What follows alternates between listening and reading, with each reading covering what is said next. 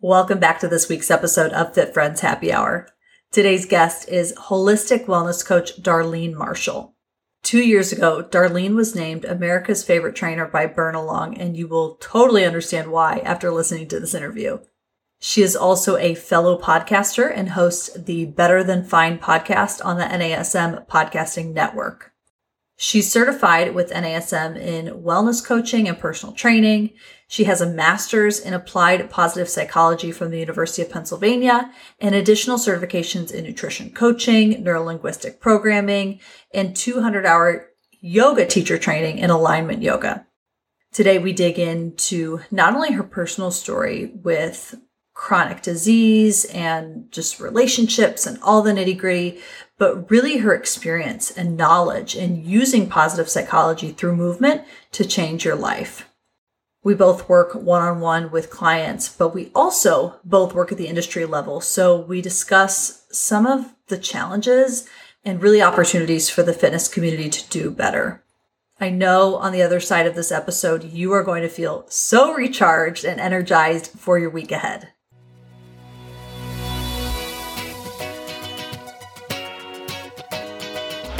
Welcome to Fit Friends Happy Hour, a podcast about all things nutrition, fitness, and life in your 20s and 30s, all from a non diet lens. I'm your host, Katie Hake, and I'm a registered dietitian nutritionist and certified personal trainer. Join me here every week as I talk with interesting people and experts from all walks of life about their relationship with food and their bodies.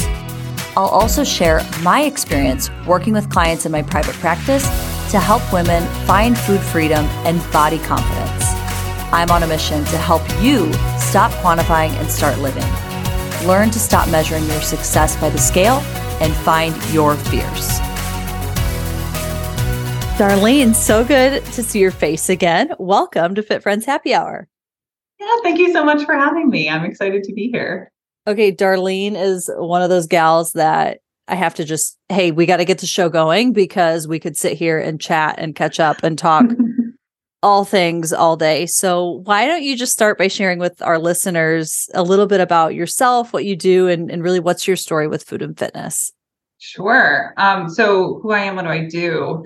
Um, I, on paper, on my business card, it says holistic wellness coach.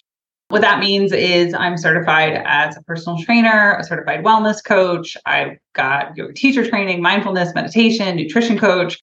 I think the the thing that makes me a little different than other similar practitioners, right? Like you're in the space long enough and you get a bazillion certs, is I have a master's degree in positive psychology from the University of Pennsylvania. And for anybody who doesn't know what positive psychology is, it's the scientific study of human well-being.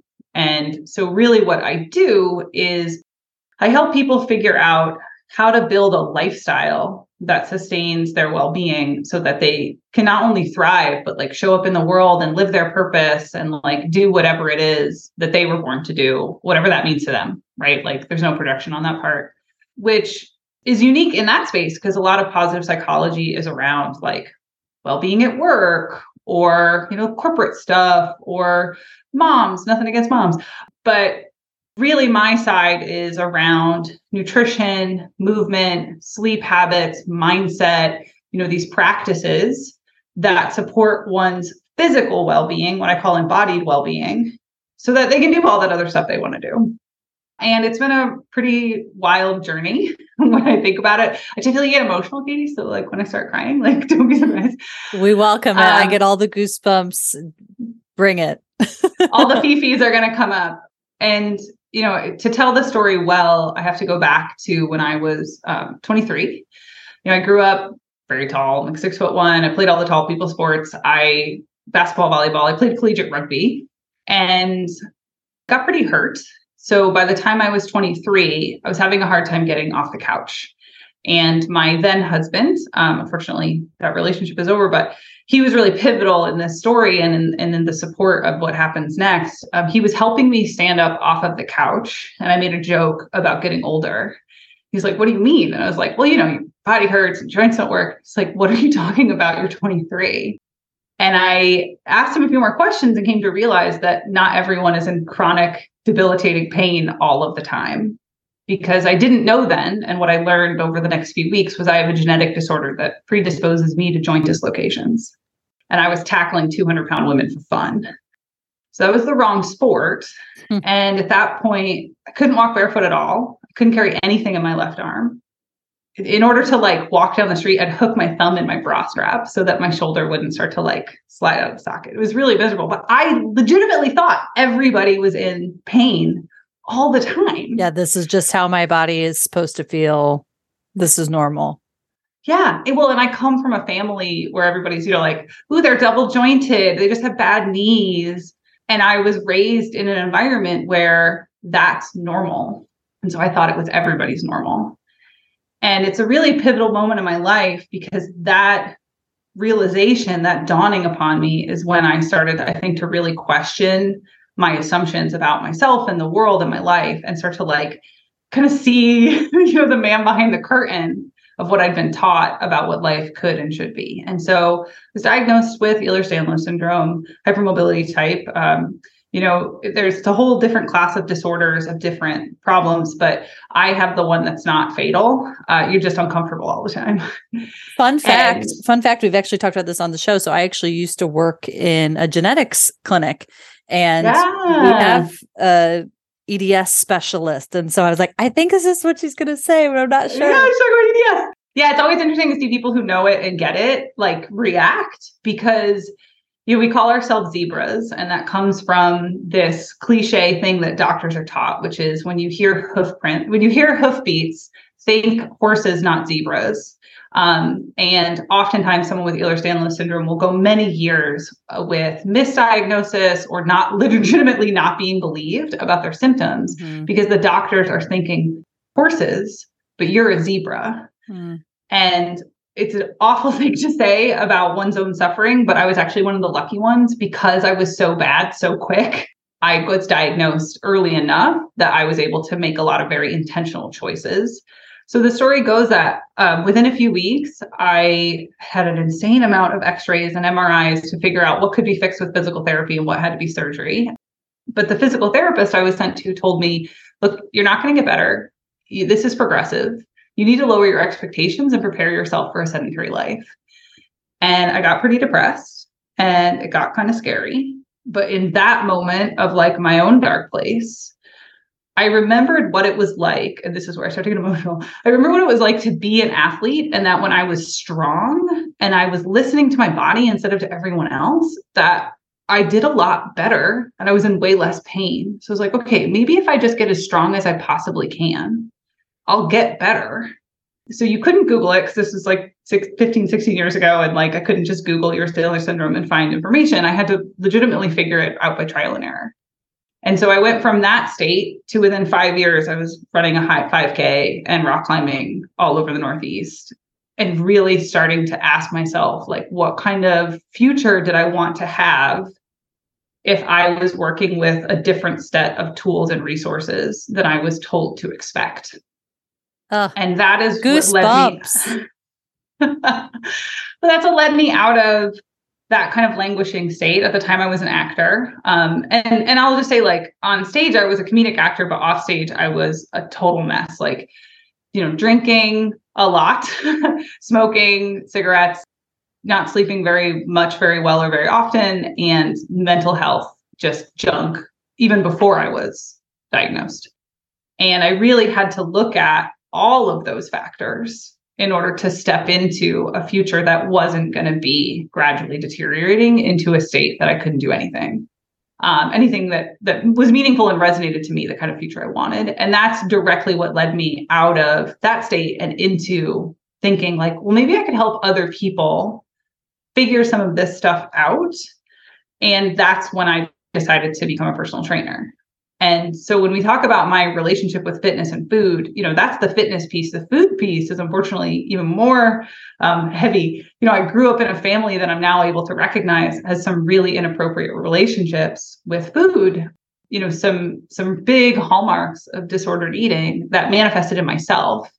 And it's taken me a really long time and a lot of deep work to be able to admit to myself that even when I was at what my own industry, what the fitness industry has told me is healthy, that it was coming from a really harmful and restrictive place that has led me to some very dark, dark places.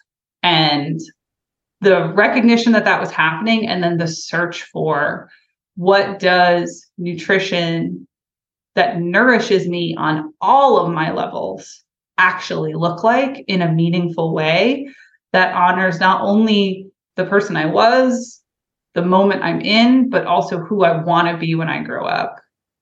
And that's been a whole journey in itself. And I think one of the biggest parts of that journey has been not resenting the people around me who put me in that space because they were doing the best that they could with what they knew in their lives.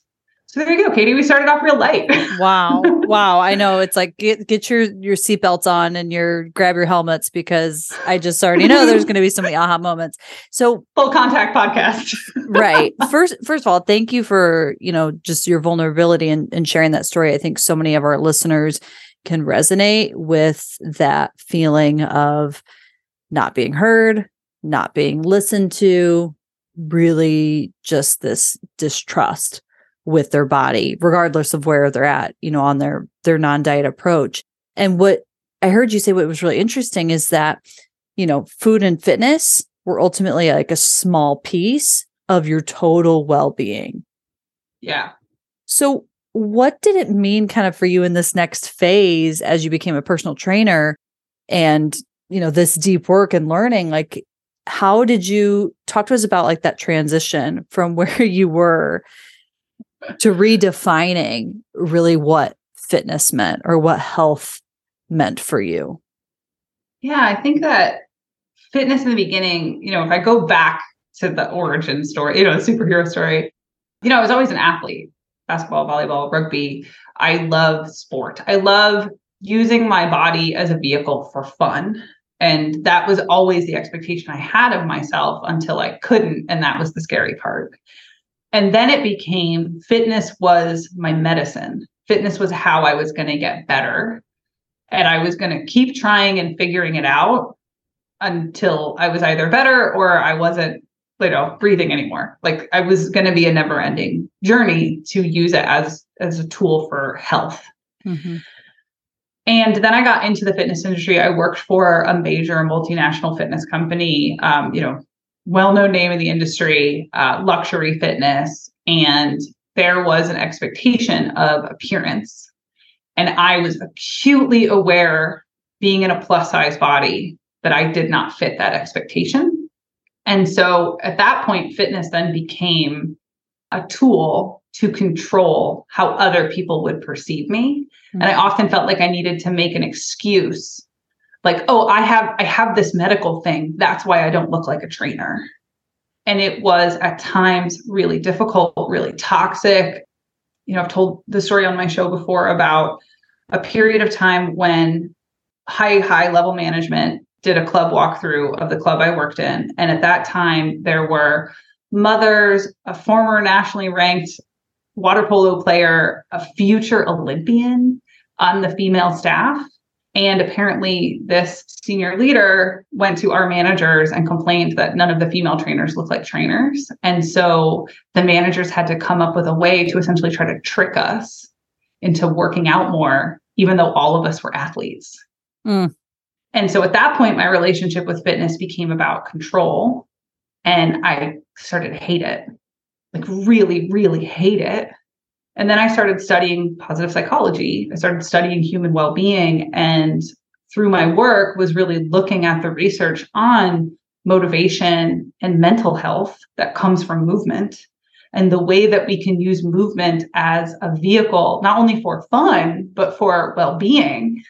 And it brought me full circle back to that girl that just really liked volleyball. Mm-hmm. And then I started really asking myself these big questions about the messages that the fitness industry has given us and the marketing machine that is fitness and wellness and what was my role in it.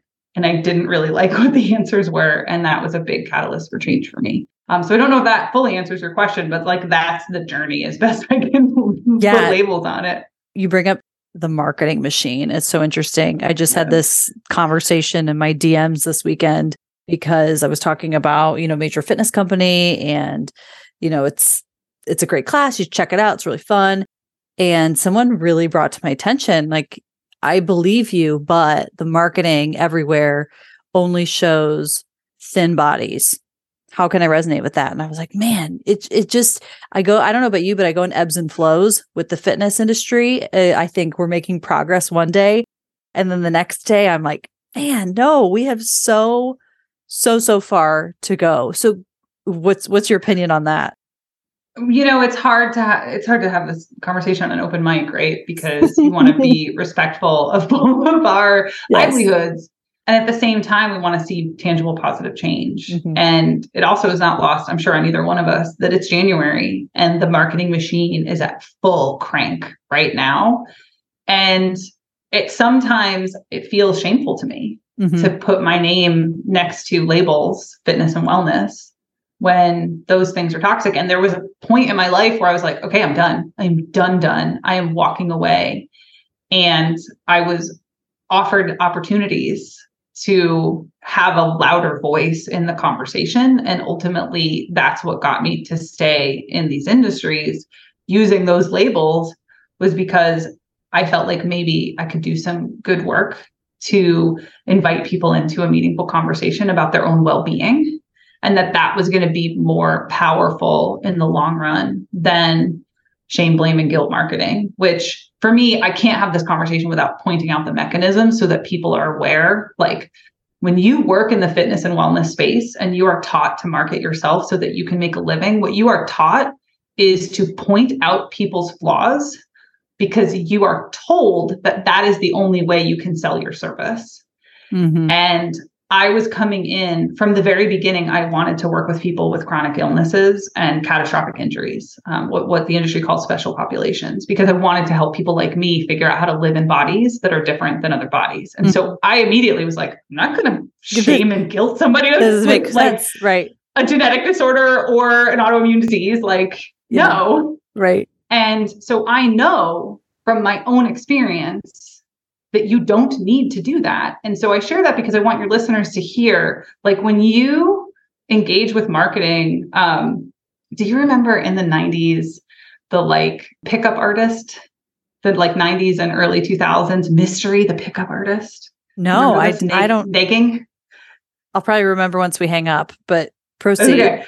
So he was like a guy that would teach other men how to get women to hook up with them. Oh, boy. and this like whole hookup culture in LA in like the late 90s and early 2000s. So he had a show on VH1 called The Pickup Artist. And he would teach men to do something called negging, which is like find the most attractive woman and like give her a backhanded compliment. So she starts to doubt and question herself because the really, really beautiful women have low self esteem. And if you like exploit that, you'll get to take them home. And so horrible. put that framing on fitness. Pretty what much. Are they doing? Pretty much. Make you feel bad about yourself so that you will invest in the solution that they have just told you that you have the problem for. Mm, mm-hmm.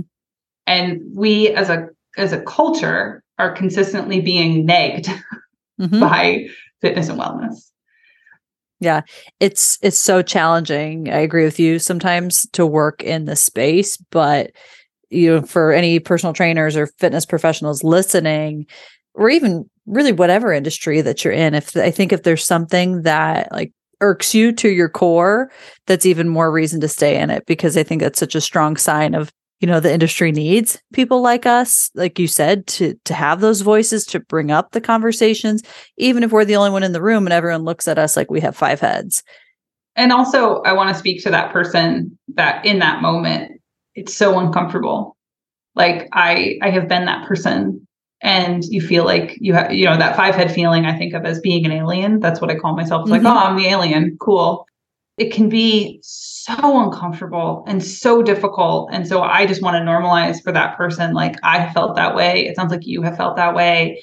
Um, there are those of us out here. If you need an, an ally, you're um, not alone in this corner you, of the internet.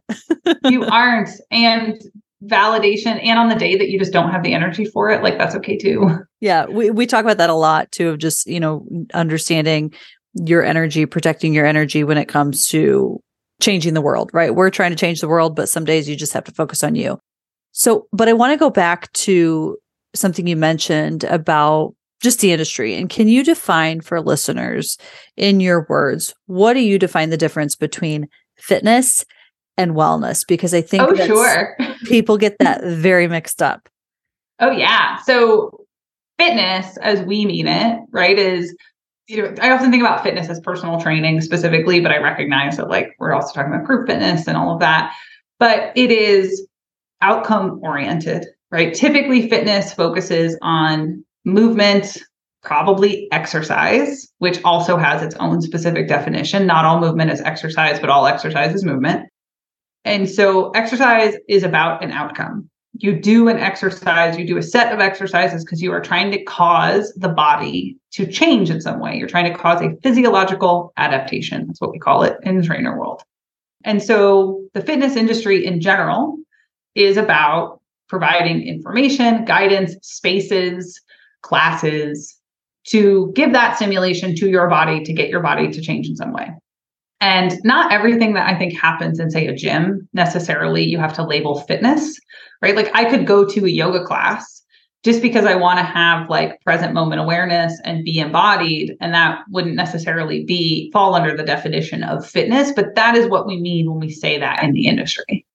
Whereas wellness, um, you know, I, I am certified with uh, the National Academy of Sports Medicine. I helped to write their certified wellness coach course.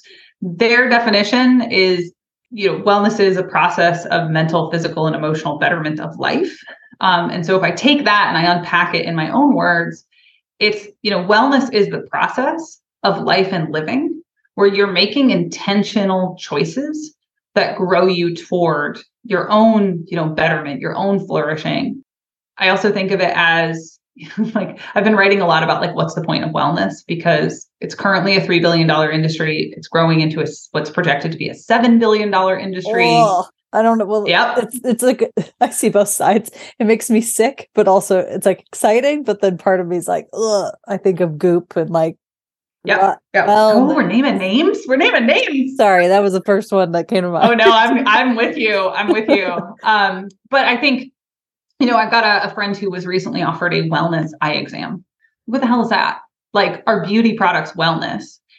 And when I really look at the industry, which I spend a lot of time doing, I think the answer is no, because the point of wellness is to learn about yourself, to care for yourself, to move toward integration, which is like, am I a complete person where that mental, the physical, the emotional, the um, thoughts I have, the actions I take are all of those things aligned in a way that feels good to me so that I'm whole and cared for?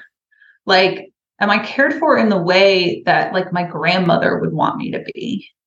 And because I'm I'm a total grandma girl, like she's my person. she's um, Mr. Rogers says that like every kid should have a special person, and mine is my grandma Betty. Oh, I love that.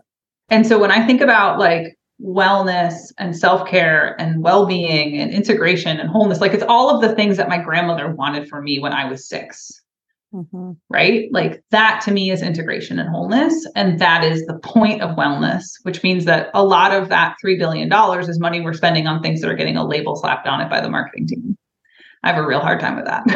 yeah. Yeah. It's in diet culture. It's, it's this getting in this gray area of diet culture overlapping wellness. And so it makes it super confusing for the consumer. And I'm curious about your perspective, both, you know, personally, but also professionally and through your research. Why do you see think that it's so challenging for people to move from, you know, that shift? We you and I have both been there. We've seen clients there where I'm really engaged in fitness, but now I'm in a different season of my life where I I need I need to really, for a lack of better terms, move into this more wellness perspective. Like that shift, moving away from weight loss or moving away from aesthetics is so challenging for people. And why do you think that is? Yeah. Um, you know, the two two things come to mind for me. The first is a quote I've seen floating around a lot lately, and I wish I could attribute it reliably, but I see it attributed to a bunch of different people, which is who you are is not your fault, but it is your responsibility. And if we unpack that first half, it's not your fault. We're all raised in a context that we have no control over. And until we become mindfully aware of ourselves and our behavior, and we start doing the like really difficult work of unpacking what we've been taught versus who we are and who we want to be, um, we can't see the seams, right? We can't see the structures. Um, earlier today, I was on with a client and we called it the black box in the back of his head. We don't know what's in the black box until we open it up and look at it. And so the second thing that it made me think of was that family context I talked about. Right. I was raised in a household that was eyeball deep in diet culture. Again, not naming names, but a number of people in my family have lifetime memberships to a certain very, very famous diet culture staple. Mm-hmm. Um, and they're still going back to the well every six months or so, mm. even with me doing what I do. Um, and so I think when you're raised in that context, when that's being marketed to you in ways that if you're not aware of the tools they're using to manipulate you, you're stuck in that black box. And that is the starting point that you're talking about. And so I think to take that a step further, the invitation for me is mindful awareness and a big old question how's that working for you? Mm. Because if like I said, every six months with a lifetime membership, my entire lifetime. So for four decades, some of these people in my family have been going back to the same tools that just don't work, but they're being sold it really actively.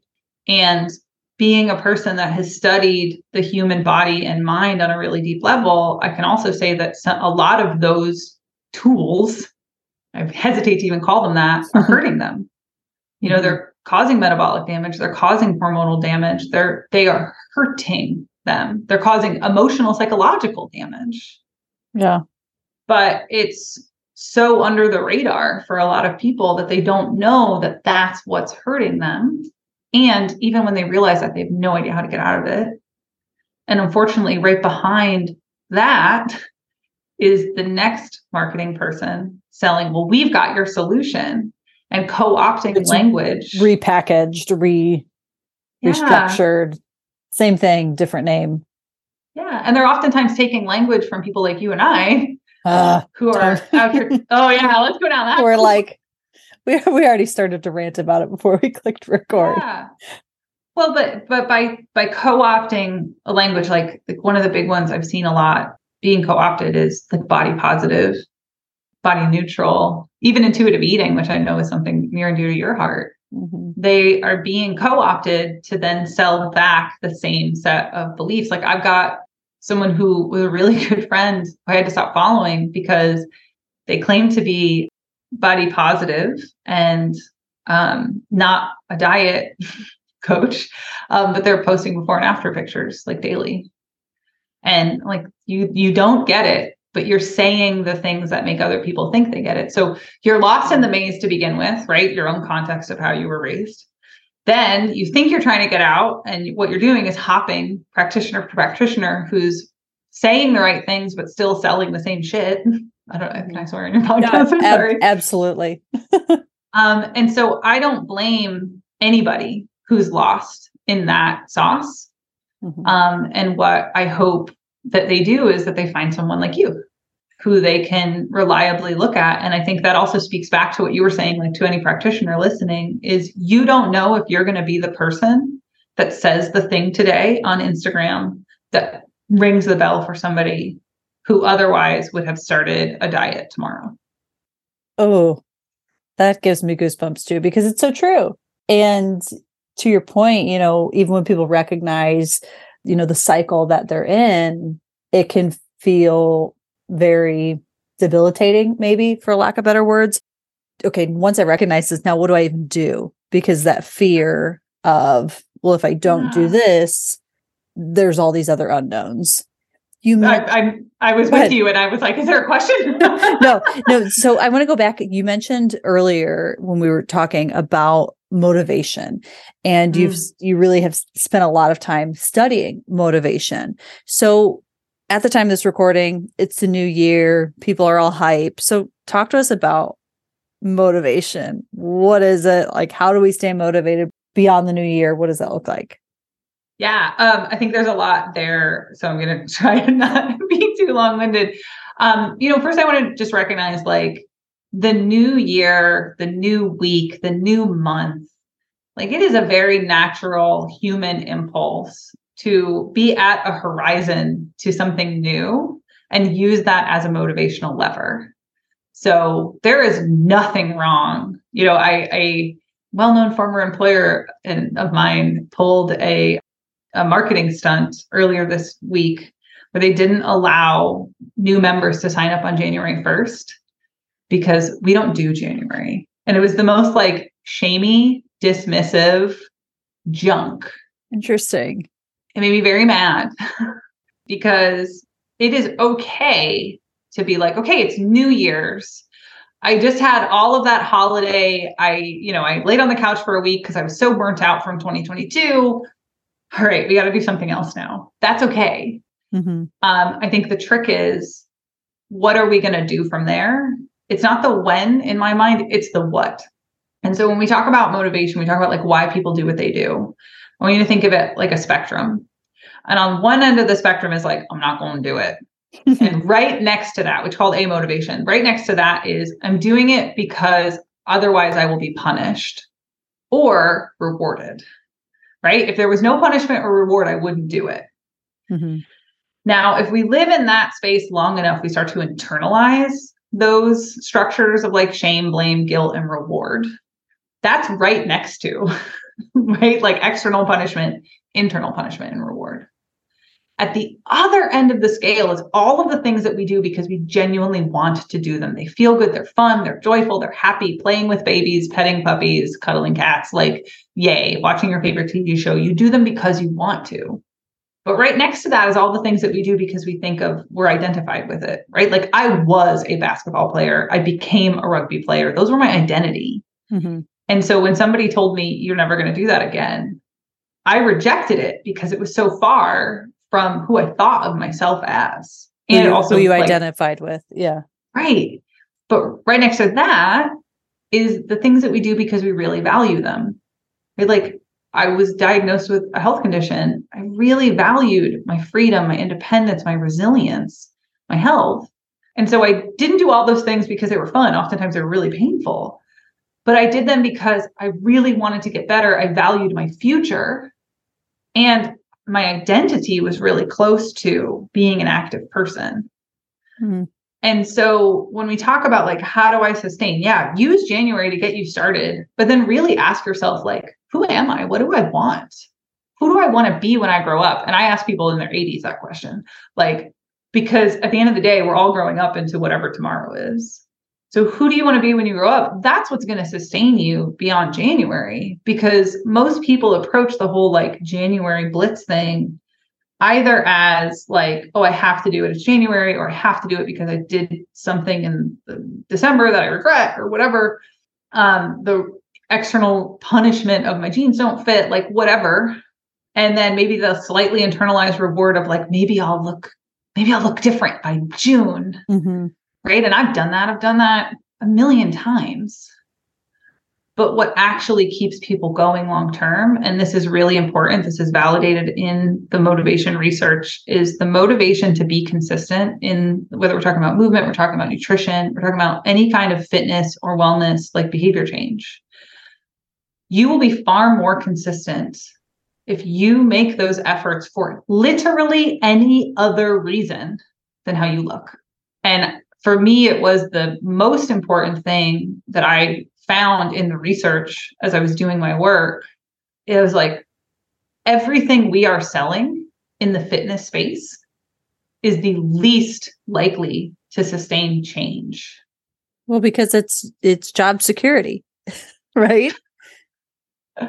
yeah, I guess like it, it, well, that's a whole different thing. Is like so much of the fitness industry is built to cause codependence, mm. right? Like once you get a client, it's way easy. This is another thing that they teach at a baby trainer is like it's way easier to keep a client than get a new client.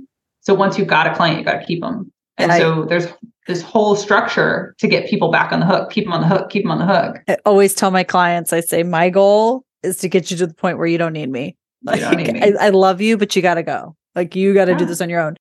I really want listeners to marinate and maybe even rewind and listen to this again on the piece where you talked about punishment and reward because I think yeah. people can go so can go so much deeper than that. And as you were talking, I thought about that five why exercise. You know, if you identify what it is your motivator or why you started, ask yourself why. Why, you know, ask the why five times to really see if you can get to that deep anything other than the aesthetics.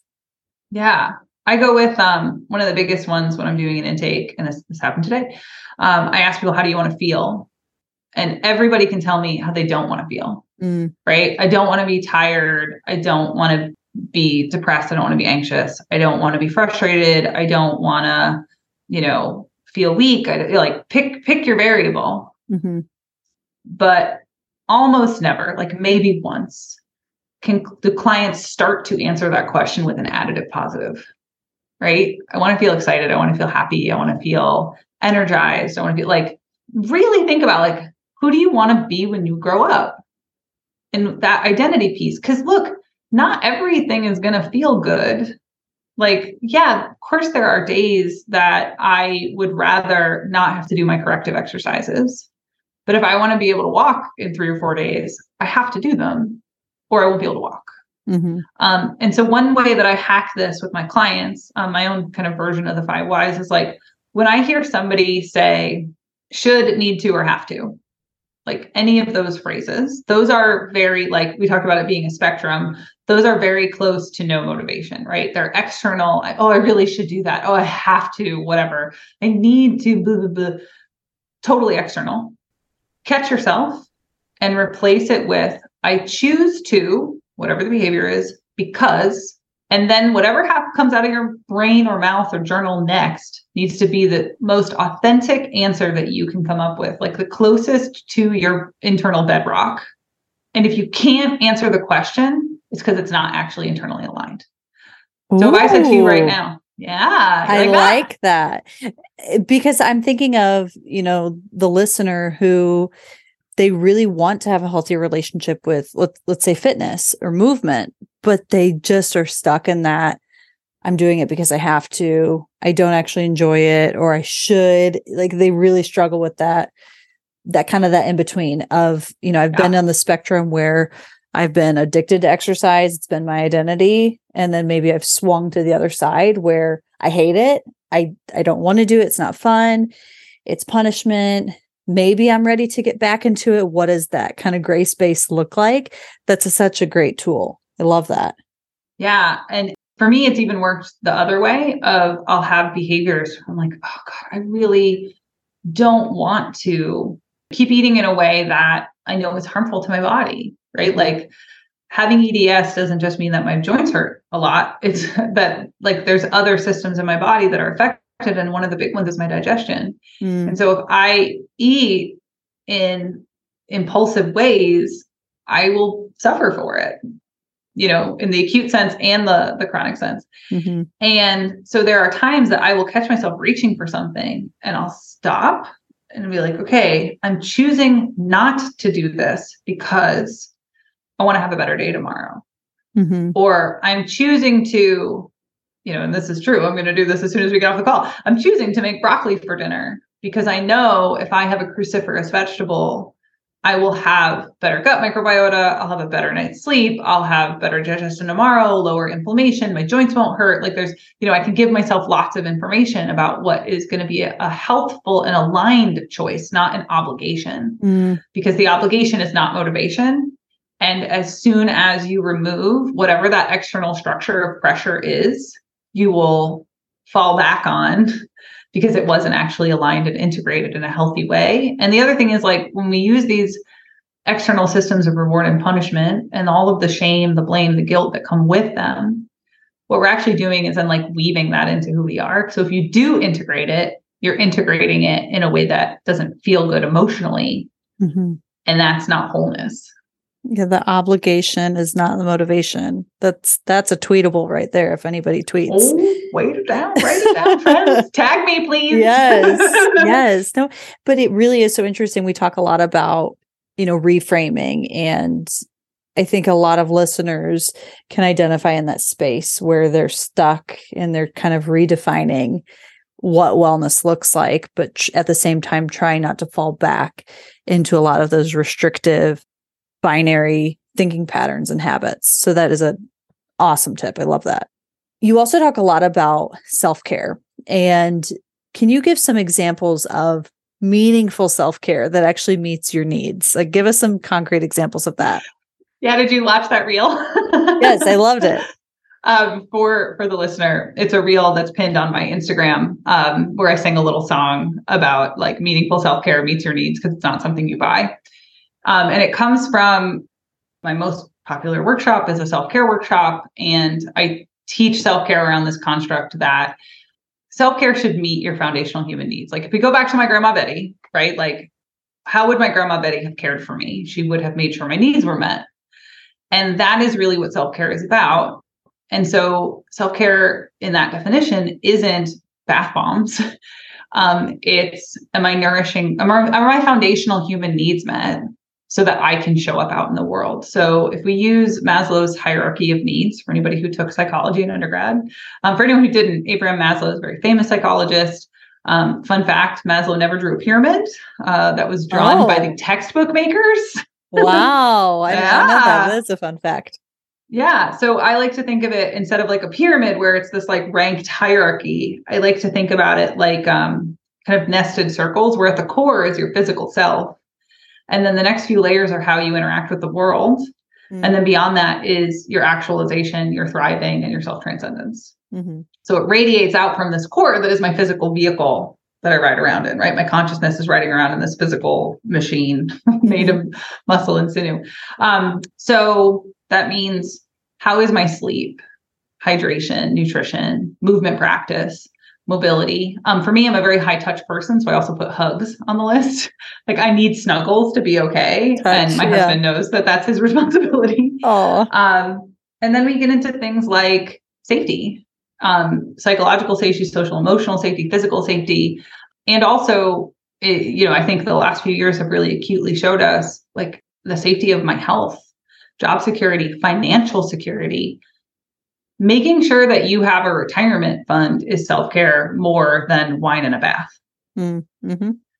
Um, and from there extends to love and belonging. So, am I spending time with meaningful, positive relationships, which we know are really foundational to human well being because we're deeply social creatures? Um, am I calling my grandma? am I making time to like hang out with my cats on the couch? Like, connecting in ways that help me to flourish is more self-care than I don't know, one of those like face roller things. The you know jade I mean? yes. Yes. That's a, like that isn't meeting my foundational human needs. That might be that I want to present a certain way into the world and I have no judgment for that. But that's not necessarily self-care. That's beauty. I don't think beauty is wellness or self-care. Because if everything is wellness, nothing, it doesn't mean anything so true. So, so I, don't, a, I don't know if that's I another tweet. That's another tweetable. Beauty is not necessarily wellness. And I think, you know, I almost think the industry too has swung to this other side with self-care and similar to, you know, to fitness and nutrition, making us believe that we need all these products and tools and stuff. Yeah. But really it's so foundational. And when we peel it back, it's so far from a lot of that. Can I speak to where that I think that partly comes from? Please. So I think it comes directly from influencer culture. Mm. And and it goes some and it's harmful for this like journey I'm gonna take you on. Um so if I'm following my like favorite influencer, like of course I always think of a Kardashian, like pick pick your favorite or most infamous Kardashian. And I'm following them and I'm really into what they do and they say buy this thing. And so I go buy the thing and I don't feel any better. I don't feel any better because it didn't actually meet the foundational human need that was going unmet that caused me not feel great. Mm. But I bought it, it didn't work. And then they suggest something else. So buy that one. And then I buy the next one. And then I buy the next one. Like, how many times am I going to buy the thing, try it, don't feel better, feel at a deficit? And I keep doing that until I ask myself, well, what's wrong with me? Mm-hmm. What's wrong with me that this doesn't work? And now we are going the other way. Now we're manifesting anxiety, self doubt, potentially self harming behaviors, like all of these other things that come from feeling like the alien in the room, except instead of the room, it's like the whole world because it's the internet. It's it's almost like the diet culture cycle, like the diet cycle, but for self care. Really interesting. It's the same tools being used to sell it, and it comes from influencers with large followings need a way to pay the bills too. Mm-hmm. Mm-hmm. The other side of that coin is also it's classist because if pick your favorite Kardashian says like, "Oh, you got to do this retreat in Bali," and I'm not gonna drop and go to Bali right now because that ain't my life. It's classist to imply that self care is consumerist mm. because self care is not like buying stuff. Maybe it's buying nutritious food, but that's a human need. Mm-hmm. You very, know, very different. Yeah. And so I get really hyped up about the way that self care is sold. Because I think, again, if taken too far, it is harming people. And when we can start to see the mechanisms, is when we can start to make more informed choices because we're not being sucked into the machine where we're the thing being commodified. Mm-hmm. Like our bodies, our minds, our hearts, our well being. That's such a takeaway for listeners, you know, as you start to really think about especially if you're in that that space like you said it's not to be shameful of like you're feeling motivated you're really curious about what your wellness is going to look like this year like get curious about how diet culture wellness fa- what do we even call that? Wellness in disguise fake wellness? I don't even know I don't have a good name for it. I mean, that's why I'm like, okay, so that's the beauty industry, that's the fitness industry. like, I um, it's such, it's such an um, it. it's such an umbrella. But you know, I would invite listeners to really just get curious about the way you're consuming messages. You know, the the why behind, like you said, buying some of these things or wanting to wanting to make change. Like, get curious about the why behind it. And it sounds like that can be a really good place to start. Yeah, and I want to reiterate, like, no judgment on beauty. Like, if the video doesn't go up, you can't see. I've got lashes in right now. I you know, I my hair's done. Like no shame, yeah.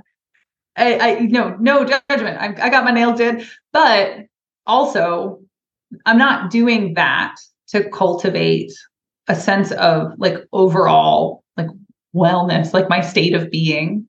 Mm-hmm. I would have been fine to do this interview in sweats. And there's nothing wrong with investing in your appearance if you want to. But when we, you know, weave that in with, did I eat today? And did I eat in a way that nourishes who I want to be when I grow up? Because we're muddying water that's really vital mm-hmm. to how we function as a society. And it's not doing us any favors. Like people are more depressed and anxious and struggling the further we go down that road. Mm-hmm. There's so much to think about, so much to marinate on.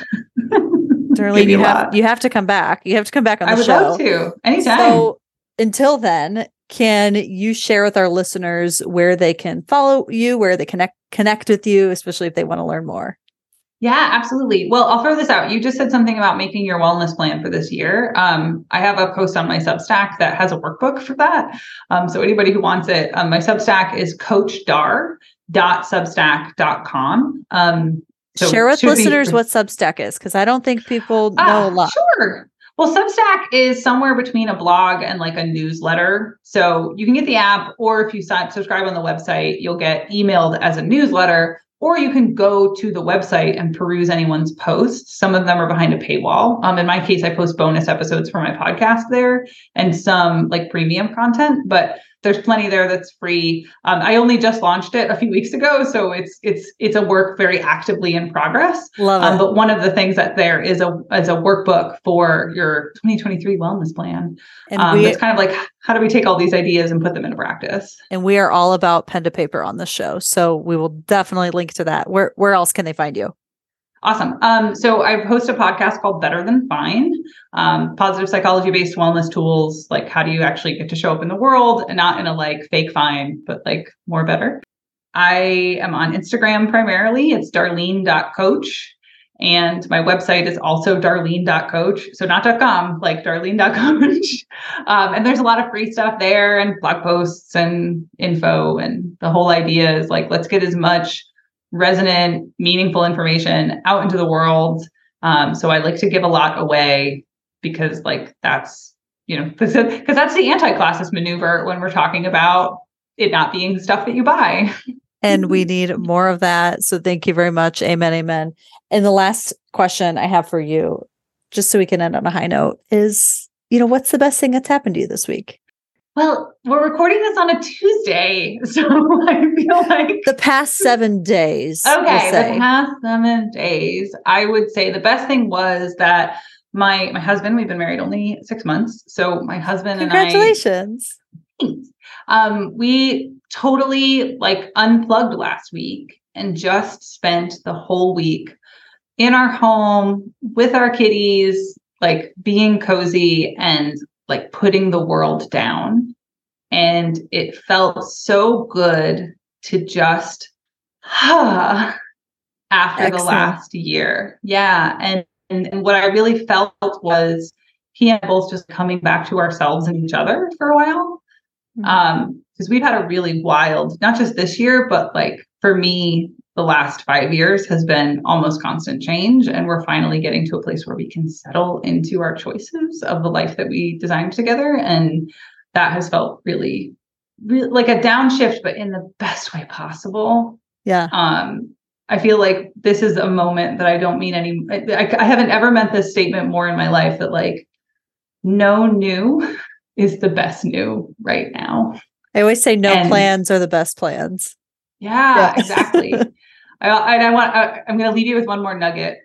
Please. Um, I a few days ago I posted my like anti New Year, New You rant um, because I think that those phrases get really toxic. And my friend Jerry posted in the comments because um, she spent a few days to think about it, and then she said, "This year I want it to be New Year, more you." Be more aligned, more intentional, more kind, and more loving to myself, and then bring more of that out into the world. I'm just like, Amen. And on that note, mic drop. So good. Thanks, Jerry. Darlene, thank you so much for being on the show today. It's been such a joy. We will, of course, link to all the things in the show notes. Definitely go check out her podcast, check out all her free tools because we need more of of this in our life. So thank you. Yeah, thank you so much.